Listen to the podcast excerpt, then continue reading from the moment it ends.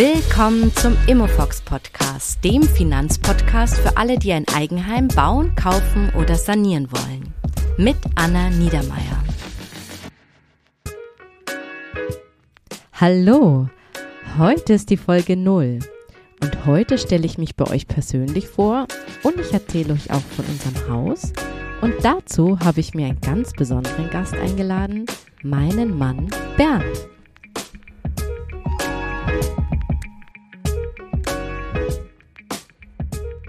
Hallo Bernd.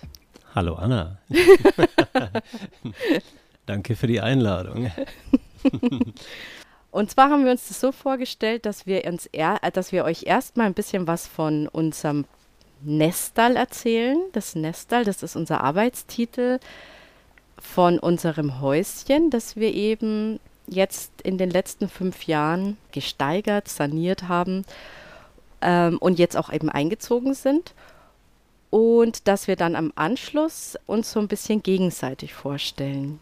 Das können wir gern machen. weißt du noch, also jetzt so am, ganz am Anfang, ähm, weißt du noch, wie wir uns auf die Suche nach unserem Haus gemacht haben?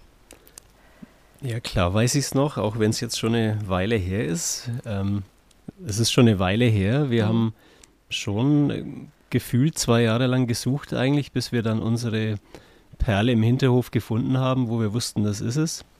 Ja. Also vor dem ganzen Sanieren unseres alten Hauses war die Suche. Die hat bei uns auch sehr lange gedauert. Zwei ja. Jahre waren wir da irgendwie gefühlt unterwegs. Ja. Und wir haben uns auch alles Mögliche angeschaut. Wir haben in der Stadt auch mal außerhalb Sachen angeschaut. Und irgendwann hat sich, glaube ich, in so diesen vielen Anschauen und Spazierengehen, haben sich, glaube ich, auch so ein bisschen äh, Punkte herauskristallisiert, die uns dann wichtig waren.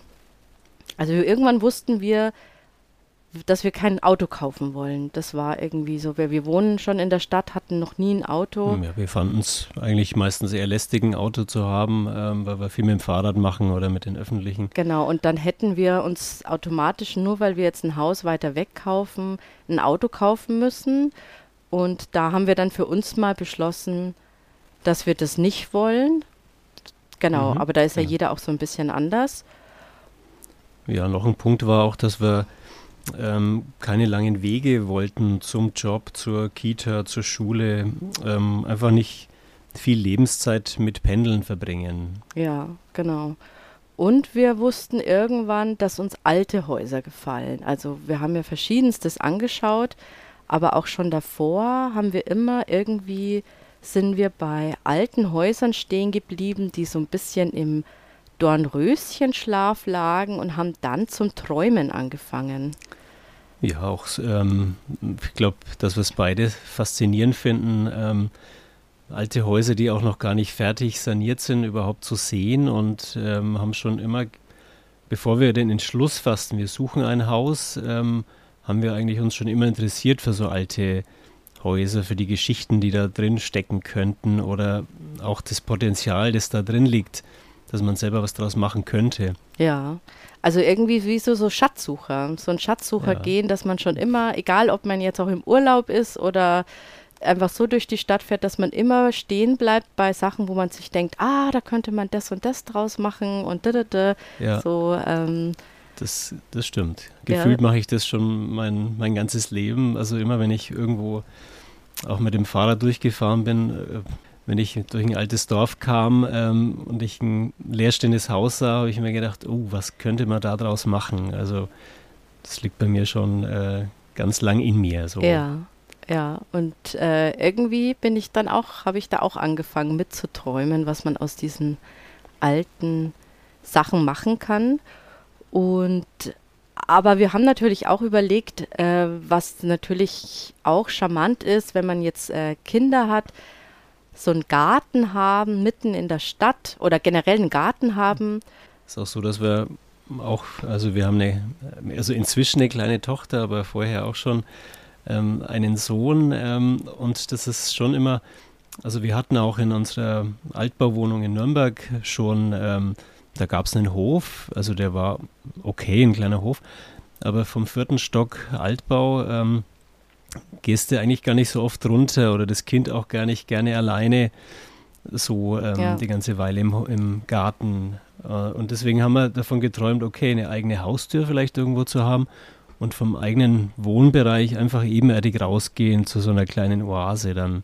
Genau. Wo ein Obstbaum natürlich äh, sein muss. Und, ja, äh, und ich verrate euch auch noch was. Bernd ist auch Imker, er ist ein Stadtimker. Er hat hier auf dem äh, Museumsdach und auch auf anderen Orten auf den Dächern hat er seine eigenen Bienen. Und natürlich ist dann auch der Wunsch irgendwann da, dass man auch einen kleinen Garten hat, wo man dann auch selber Pflanzen und Blumen anpflanzen kann, mhm. die eben auch für die Bienen gut sind. Ja, und so ist irgendwie so unser ähm, Traum entstanden, dass wir, ist wahrscheinlich auch so eine eierlegende Wollmilchsau, man will mitten in der Stadt sein, aber es soll ganz ruhig sein, mit Garten, ganz voller genau. Natur, aber doch mitten in der Stadt. Ein Bauernhaus in der ja, Stadt, genau. genau. Wir haben dann auch gedacht, also wir wussten dann schon so Eckpunkte, was wir so wollen. Bloß wo suchen wir denn dann? Ähm, in Nürnberg haben wir gewohnt, äh, wollen wir das dann da suchen? Und irgendwann haben wir gemerkt, ja, es ist eigentlich ähm, zu den Kriterien passt eigentlich äh, Fürth äh, oder da könnte es was geben. Also ja, das, da hat irgendwie unser Schatzsuchergehen so ein bisschen angeschlagen. Und zwar führt, das werden natürlich die meisten nicht kennen, ist äh, die, eine kleine Nachbarstadt neben Nürnberg und war eben, die meisten kennen vielleicht noch die erste Eisenbahn zwischen Fürth und Nürnberg ist die gefahren. Und in der Gründerzeit ist hier eben ganz viel gebaut worden und unter anderem eben sehr viele Werkstätten in Hinterhöfen. Und deshalb gibt es hier sehr viele alte Gründerzeitviertel, die im Innenhof immer ein Innenhof-Hinterhäuschen haben. Und nachdem wir mehr spazieren gegangen sind, haben wir dann irgendwann gewusst, das ist es. Da hat man ein Häuschen, man ist mitten in der Stadt und in diesen Innenhöfen kann man sich eben auch kleine, schöne Gärten anlegen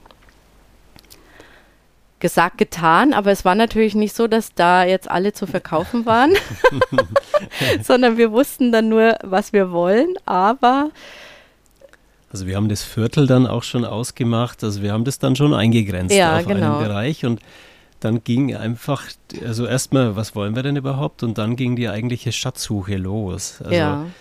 wir haben tatsächlich dann angefangen und ähm, haben auf Spaziergängen immer die ähm, Türen zu den Innenhöfen, wenn irgendeine nur angelehnt war, leichtsinnigerweise, dann haben wir sie aufgedrückt und sind hintergeschlichen und haben mal geschaut, äh, was ist denn da so? Ja, wie schattig sind diese Innenhöfe oder wie groß, wie klein, scheint da überhaupt die Sonne rein und einfach so ein bisschen gelugt mhm. und gemerkt, dass das eben sehr, sehr charmante Häuschen da drin sind.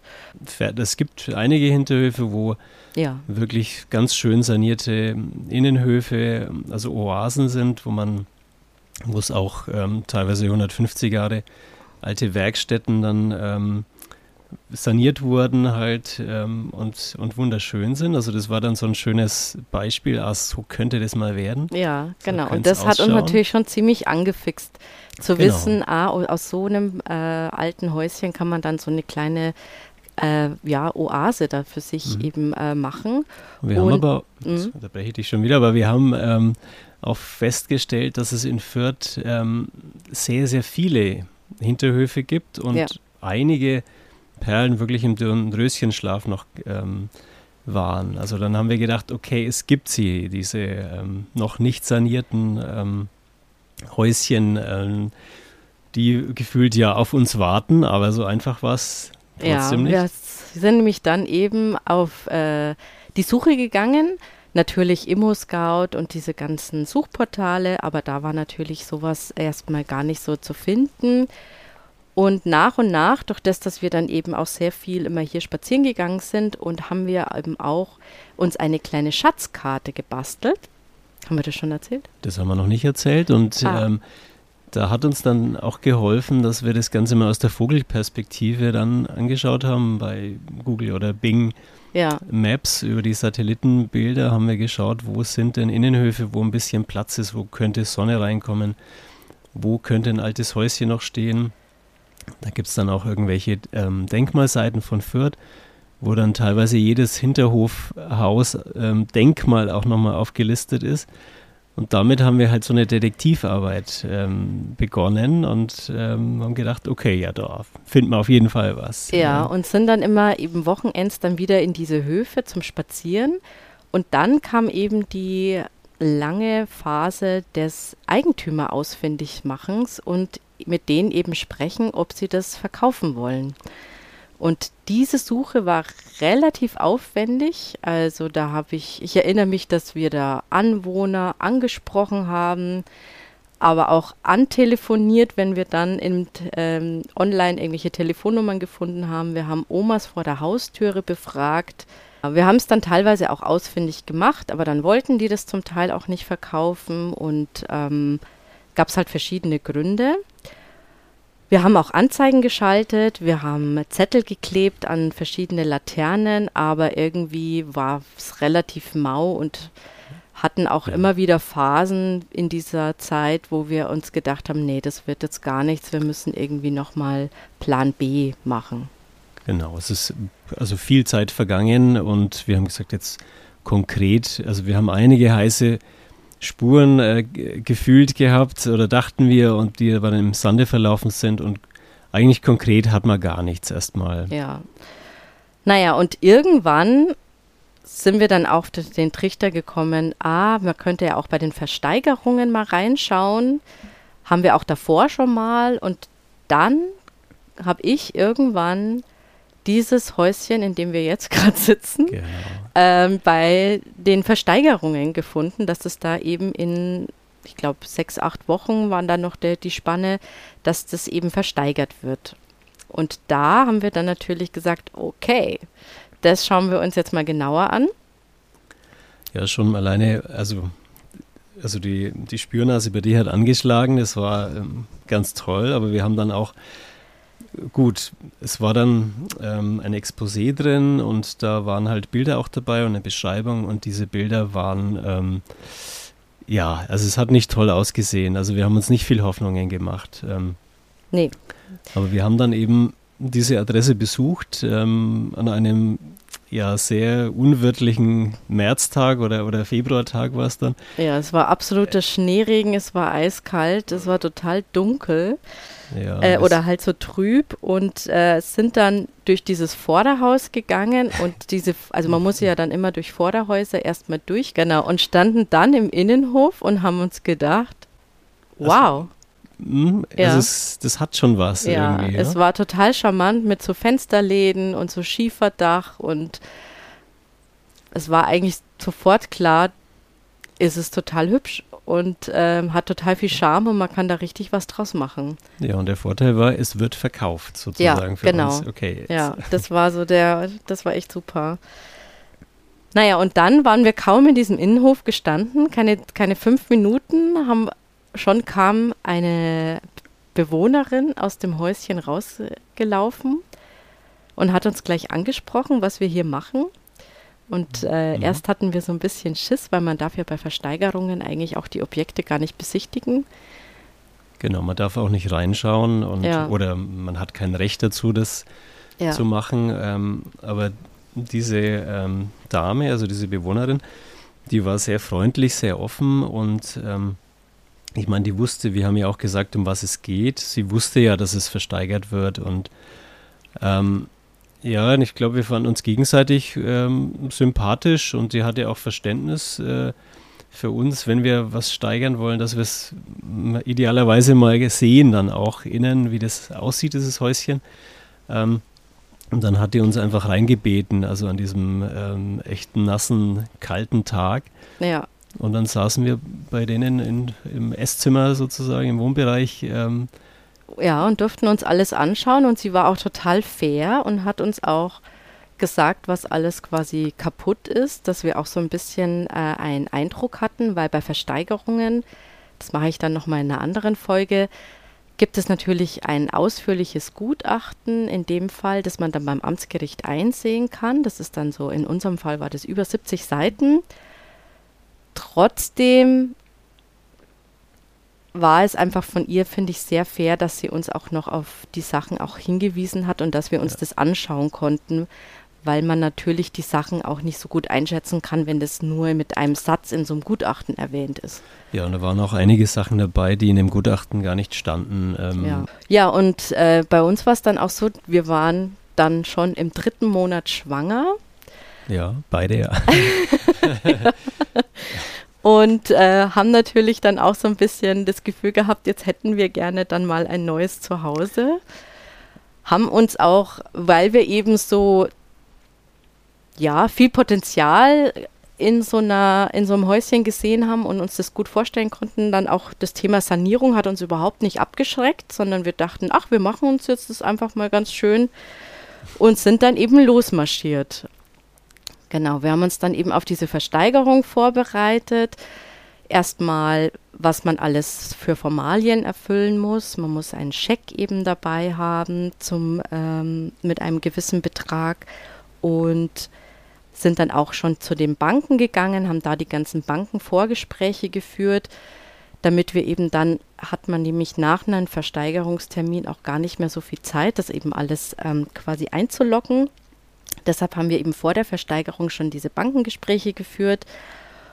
Und dann kam eben dieser besagte Tag, der Tag der Versteigerung. Genau. Da sind wir dann zum Amtsgericht Fürth ähm, reinspaziert und also wir waren schon ähm, äh, freudig erregt sozusagen. Also das wir waren echt nervös, ja. Sind wir dann da drin gesessen und haben uns schon ein bisschen gewundert beim Einchecken, dass da so viel los ist. Haben wir gedacht, sind das alles Konkurrenten? Aber das war dann ähm, ein Lehrer mit seiner Schulklasse. Ähm, die gleichzeitig also genau diese, diese Zwangsversteigerung besucht haben. Ja, als Wandertag. Und genau. der Richter hat das Ganze dann eben auch ein bisschen anders gemacht, ähm, wie sonst bei einer Zwangsversteigerung, sondern hat das immer alles sehr pädagogisch aufbereitet. Genau, es war total super. Von außen gesehen war das äh, super didaktisch und äh, toll gemacht, aber für uns war es eine Katastrophe, dass dann ja. von jedem Schüler irgendwie Zwischenfragen kamen. Genau. es ging gar nicht mehr gefühlt um diese Versteigerung selbst. Das war, ja, war schon schräg, also dieser Ja, das war wirklich dieser Termin. Ja, wir sind da eben ziemlich nervös dann da gesessen und ähm, wollten eigentlich einfach, dass wir auch mal zum Versteigern kommen und dass wir nicht in einer Lehrveranstaltung sitzen. Und das war alles ein bisschen witzig. Genau. Aber letztendlich war es dann eben so, dass es gar nicht so viele Mitsteigerer Bewerber. gibt, Mitbewerber. Genau. Wir haben uns im Prinzip mit einer äh, Partei, so mit einem, einem Paar, ähm, haben wir uns da so ein bisschen hochgesteigert, aber ja. am Schluss haben wir dann den Zuschlag bekommen. Genau, und dann ist der berühmte Hammer gefallen und äh, wir haben den Check abgegeben und waren plötzlich Eigentümer von einem Hinterhofhäuschen, was wirklich total Wahnsinn war. Und ja. waren eben erstmal total total happy und auch so aufgeputscht. Ich weiß noch, wie ich dann äh, in die Arbeit gefahren bin und ich war so, wow. Ja, also, weil es jetzt endlich nach ewiger Suche halt äh, geklappt hat und wir, da ist das Ding sozusagen. Ja, also, genau. Das ist ein großer Moment. Das war wirklich ein großer Moment. Ja, und dann sind wir zur Bank gegangen, weil wir hatten ja vorher schon die Gespräche geführt. Wir wussten dann schon, mit welcher Bank wir das dann auch machen wollen, die uns auch ein gutes Angebot gemacht haben. Wir haben uns da auch äh, ziemlich tief eingelesen bei diesen Krediten, auf was man alles achten muss, wie man die vergleichen kann. Ich war sogar bei so Verbraucherschutzberatungsstellen. Ja, du, du, hast dich super eingelesen. Ja, aber, genau. aber zur Verteilung kommen wir auch nochmal Ja, genau. genau. Und ähm, dann haben wir eben auch diesen Kreditvertrag. Da ging es zwar noch ein bisschen hin und her, aber am Schluss haben wir den einen Tag, wir wollten noch in Urlaub fahren, haben wir den, ah, nee, an dem am Tag, Tag, an dem Tag, an dem wir in Urlaub gefahren sind, haben wir dann eben diesen Vertrag unterschrieben, dass sie eben auch dann beim Amtsgericht äh, diese, diesen Betrag dann überweisen zu diesem gewissen Stichtag. Genau. Also eine Stunde später ging der Zug in den Urlaub, der halt schon ja. gebucht war. In den genau, das war genau. alles äh, mit heißer mhm. Nadel gestrickt. Genau.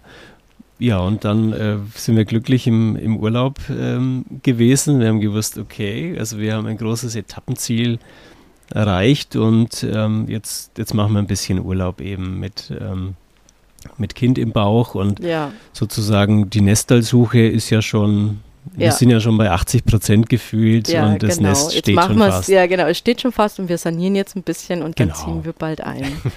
ja, wie ihr vielleicht schon raushören könnt, so war es dann doch nicht. Weil, also wir sind dann zurückgekommen es war alles super.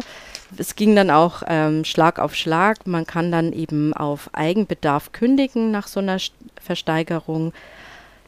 Hatten dann aber bald ein komisches Gefühl, weil diese Hausverwaltung, mit der konnte man nicht in Kontakt treten, die sind nicht mehr ans Telefon gegangen. Wir sind sogar mit denen, haben wir dann doch irgendwie einen Termin ausgemacht, die sind aber dann nicht in den Termin erschienen. Und dann haben wir dann irgendwann gemerkt, okay, wir müssen jetzt irgendwie selber die Eigentümer and andere rausfinden, weil wir wollen ja sanieren und es war unter anderem das Dach kaputt. Und das Dach ist dann Gemeinschaftseigentum. Hm, Alles, was Hülle ist, ist Gemeinschaftseigentum. Und dazu noch kurz muss Ja. man, glaube ich, sagen, dass das ähm, eben in einer Eigentümergemeinschaft zusammen mit diesem Vorderhaus. Vorderhaus eben war. Also kleine Wohnungen und ähm, viele verschiedene Eigentümer eben. Genau, und die mussten wir erstmal alle rausfinden. Das hat schon, war schon eine kleine Detektivarbeit, haben wir dann aber gemacht und dann haben wir selber ein kleines Treffen einberufen, in dem wir uns einfach mal vorstellen wollten und sagen wollten, dass wir jetzt eben die neuen Eigentümer vom Hinterhofshaus Haus sind und dass wir das gerne sanieren würden. Und da kamen dann eben schon die ersten kritischen Fragen von dieser Eigentümergemeinschaft, denn denen war ganz klar, sie wollen sich an dieser Sanierung überhaupt nicht beteiligen. Genau, das lag ähm, hauptsächlich daran, dass halt auch keine Rücklagen ähm, vorhanden waren bei dieser gesamten Eigentümergemeinschaft. Ähm, und von was soll man dann ähm, einen Teil sanieren? Genau, aber es, Ja. Ja.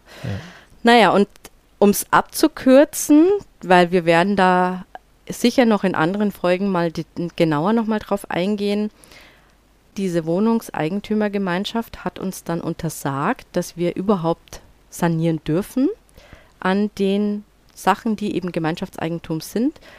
Da war aber, es war ja uns ungedämmt, das, ins Dach hat es reingeregnet, also es war wirklich, äh, der Boden war mit Altlasten verseucht, also es war auch wirklich viel zu tun. Es war sogar ein Hausschwamm im Erdgeschoss eben überall. ja, es war auch unter dem Fußboden, ähm, Laminatboden, ähm, den haben wir mal hochgehoben und es war dann blankes Erdreich. Genau, und es war nicht mal eine, eine Bodenplatte drin, das heißt, es war eben viel zu tun und die haben uns das Sanieren untersagt.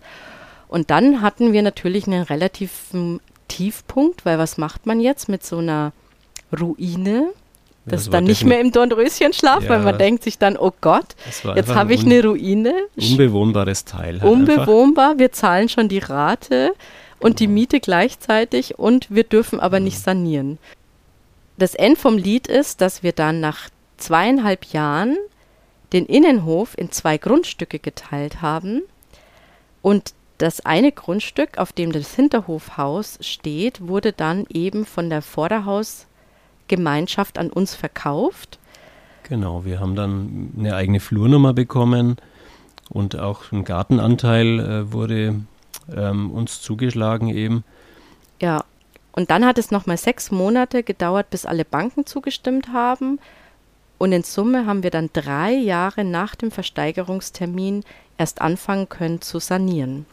Also die ähm, eben die Hülle zu sanieren sozusagen. Also das durfte man ja vorher nicht wegen der Eigentümergemeinschaft. Aber parallel dazu ähm, haben wir alles, was im Haus war, das war ja unser, unsere Sache, das zu machen, das haben wir schon angepackt, was möglich war eben. Also ein Teil davon ist, also wir haben halt ähm, entkernt, also alte Putzschichten runter und haben teilweise auch die Böden, also eigentlich ganz ähm, die Böden entfernt, um dann teilweise eben festzustellen, da ist nur moderndes Haus mit irgendeinem ähm, Hausschwamm und haben das alles entsorgt. Ähm, und dabei haben wir auch festgestellt, ähm, dass die Innenwände teilweise kein Fundament hatten.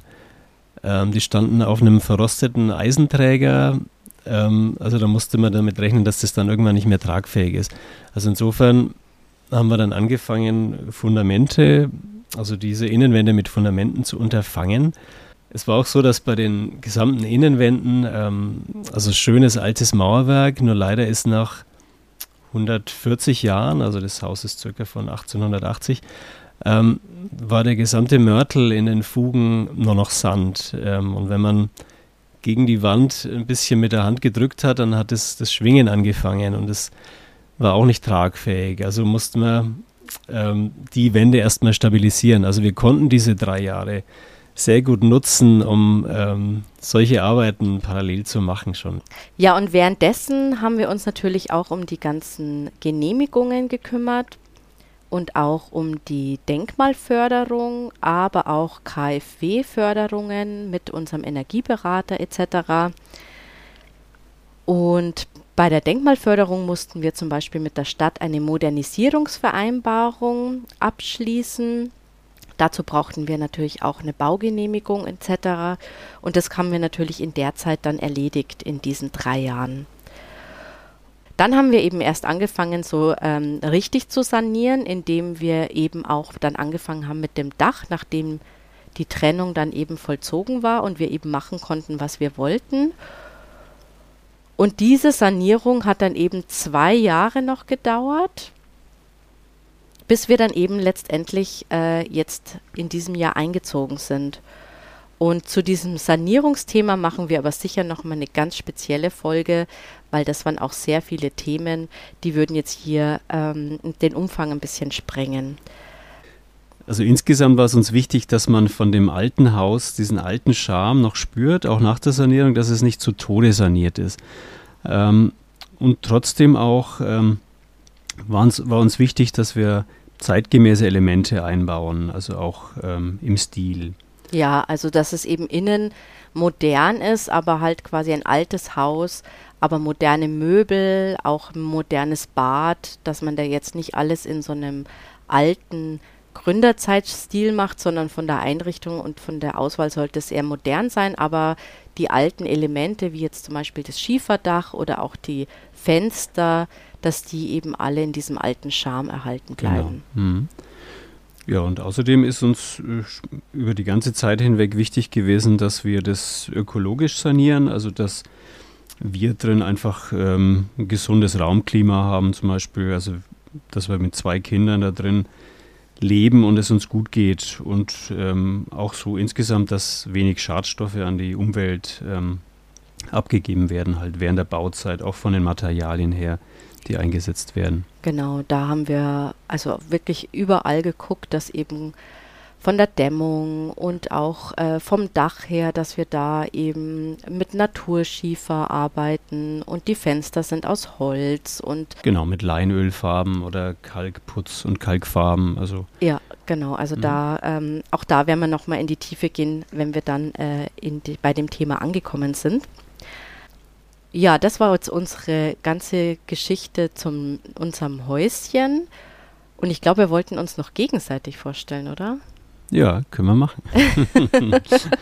Dann starte ich mal.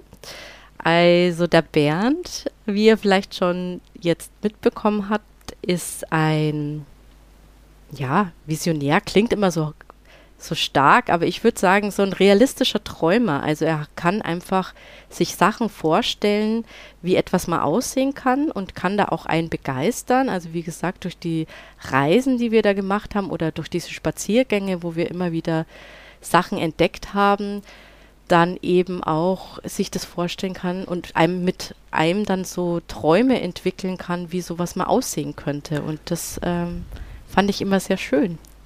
Fand ich auch sehr schön und vor allem ähm, haben wir festgestellt, dass wir beide da ähnlich ticken und ähm, das kann ich eins zu eins zurückgeben, dass du auch träumen kannst und auch ähm, bei der Realisierung da ähm, nicht blauäugig bist. Und das ist ähm, das war sehr sehr schön oder das ist schön, das gemeinsam zu machen und ja und dann ist nämlich ähm, noch der nächste Punkt das eine ist ja das Träumen, das andere ist ja dann auch das Umsetzen. Und äh, da muss ich sagen, der Bernd hat sich da einfach, ähm, also ich habe da auch Seiten an dir entdeckt, die kannte ich vorher gar nicht. Und zwar ist er unglaublich handwerklich begabt.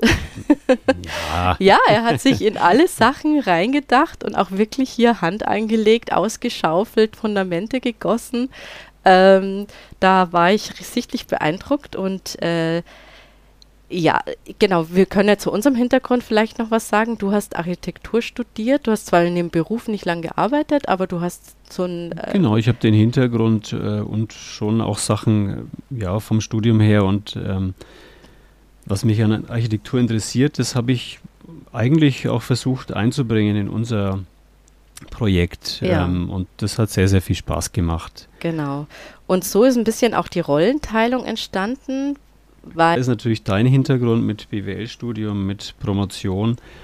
Ähm, hat dich dazu prädestiniert, ähm, also in, das, in den anderen Bereich einzutauchen, während ich ja Baustelle, Bauthemen mit den Firmen, Materialien, Aufbauten ähm, mich reingefuchst habe, hast du dir dieses andere Thema, was dahinter steht, mit den Finanzen, mit äh, Krediten eben anzugehen, dann das große Thema äh, des Juristischen, ähm, dann Versicherungen, Förderungen, da hast du dich ähm, total super reingefuchst und ähm, genau, und da haben wir uns schon sehr gut ergänzt bei diesem Ganzen. Das stimmt, ja. Und mhm. was ich zum Bernd auch noch sagen kann, dass er zum einen natürlich die, sage ich mal, ingenieurseitige Baustellensachen ähm, eben sich da eben reingearbeitet hat und äh, aber auch, ich finde, dass du ein sehr ästhetisches Gefühl hast ähm, und da, mhm. dass dir ja auch in jedem Detail es immer wichtig war, dass das dann am Schluss gut aussieht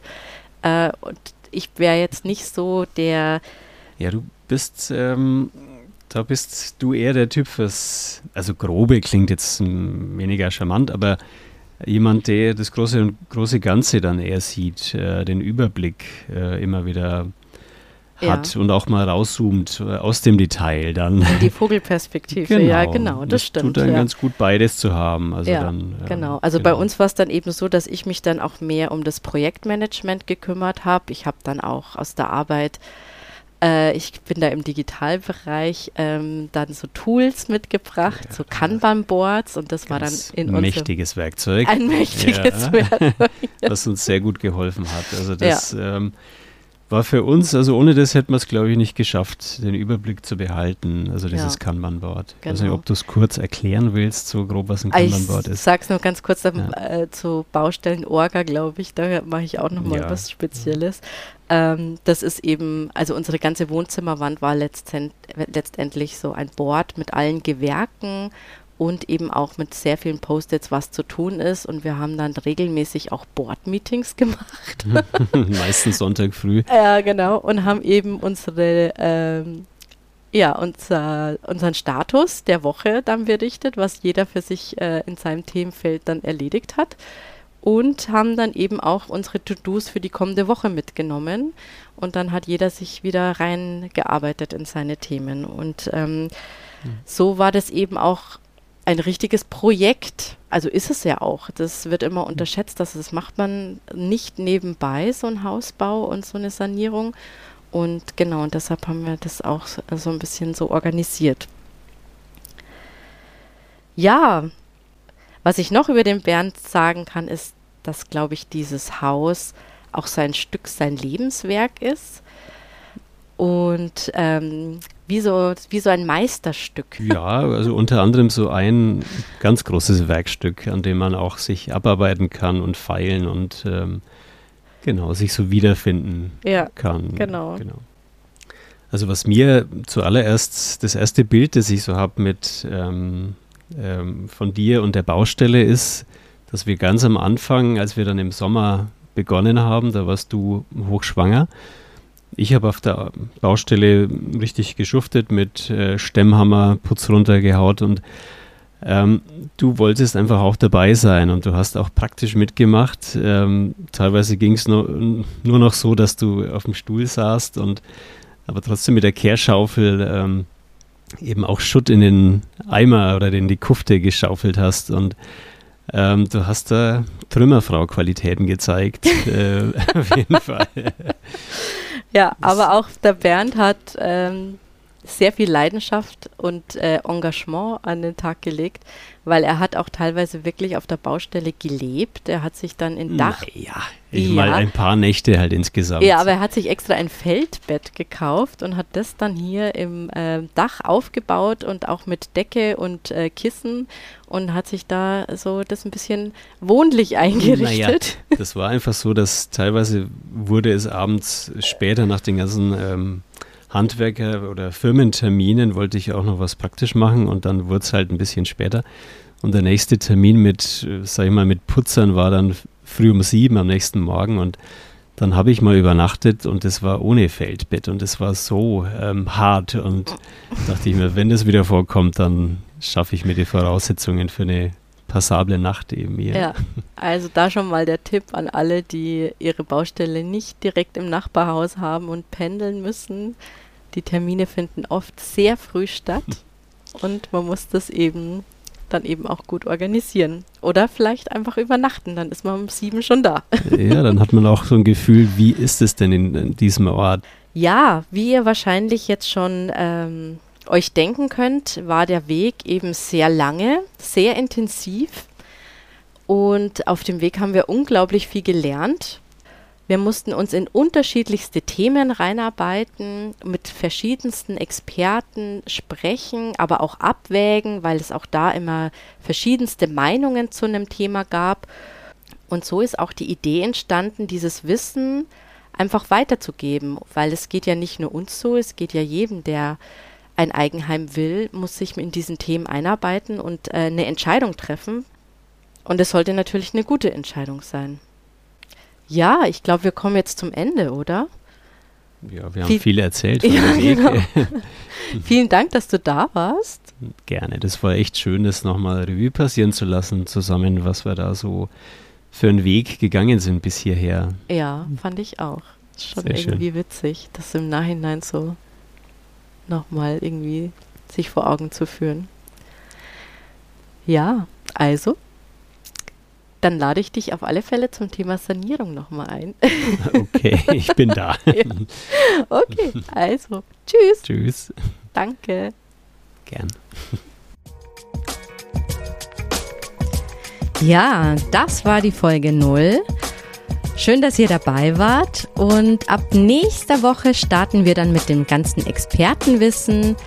Wir beginnen mit dem Thema Kaufen oder Mieten und danach kommt die Phase Suchen. Lasst euch überraschen. Ich freue mich auf nächste Woche. Bis dann. Tschüss.